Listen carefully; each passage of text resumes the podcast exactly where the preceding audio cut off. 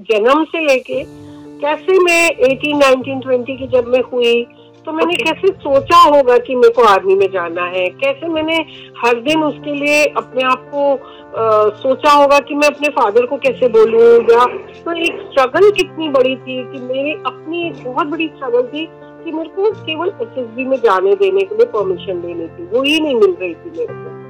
कि एस नहीं जा सकते थे। अब आप सोचो 1993 में शहर में आपको कोई परमिशन नहीं दे रहा क्योंकि किसी को पता ही नहीं कि एस बहुत कॉमन चीज़ नहीं है। आज की तारीख में इंस्टाग्राम हम्म, हम्म, हम्म। से सबके माँ बाप को पता है और आप लोग के मम्मी पापा जो हमारे एज के ही है है ना? तो अब हमारे एज वाले माँ बाप को सबको पता है सीडीएस आर्मी क्या है। Exactly. उस जमाने में उस जमाने में उतना नहीं था लोगों को। कि लड़की क्या करने जाएगी? मतलब अभी तो आदमी ही सुने उन्होंने ना लड़की क्या करने जाएगी? थर्टी ईयर पहले लड़की क्या करने जाएगी फौज में?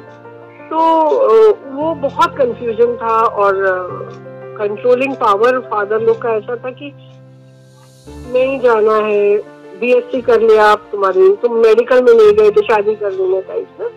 Was very difficult for me to convince हर किसी के अब मेरा अपना स्ट्रगल था कि मेरे को तो एक डोमिनेटिंग फैमिली जहाँ पे फादर और ब्रदर मेल डोमिनेटिंग अभी वहाँ से मेरे को निकलना है और कोई फैसिलिटी नहीं है।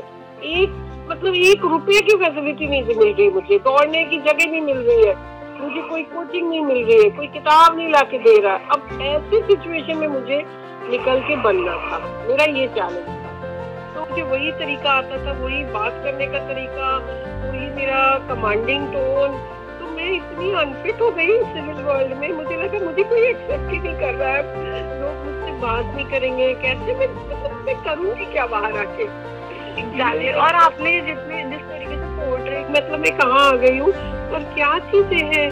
ये बहुत सी चीज़ें मुझे पता ही नहीं थी, मुझे पता ही नहीं था ये क्या होता है। तो वो मुझे हर बार समझना पड़ता था। इनफैक्ट ये ओरिजिनल बुक जो लिखी गई थी यू वोन बिलीव नाइन्टी थाउज़ेंड वर्ड्स की लिखी गई थी नाइन्टी थाउज़ेंड सोचो एक एक सीन मैंने बताए थे बहुत ही इंटरेस्टिंग लेकिन